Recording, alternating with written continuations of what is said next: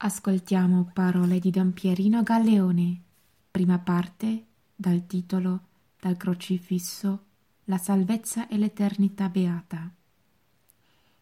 Sulla croce Gesù ha recuperato come uomo tutto quello che il Padre gli aveva detto di recuperare e ha realizzato le tre caratteristiche del suo regno, che è profetico, regale e sacerdotale.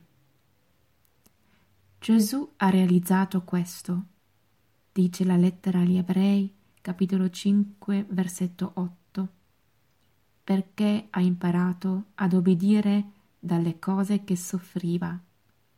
Così è diventato sacerdote perfetto, fedele e misericordioso e causa di salvezza per tutti coloro che ubbidiscono alla sua parola.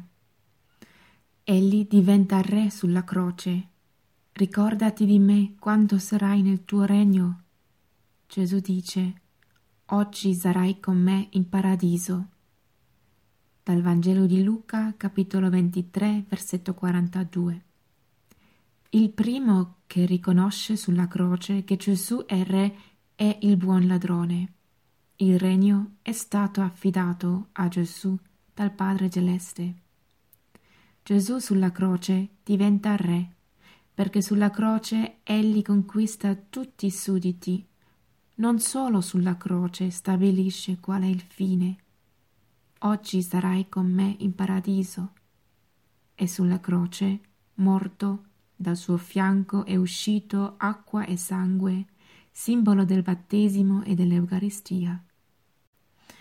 Per questo, come dice la lettera agli Ebrei, capitolo 5, versetto 9, Gesù è causa di salvezza per coloro che ubbidiscono alla sua parola, o quella predicata direttamente da lui, o quella predicata tramite quelli che egli ha mandato.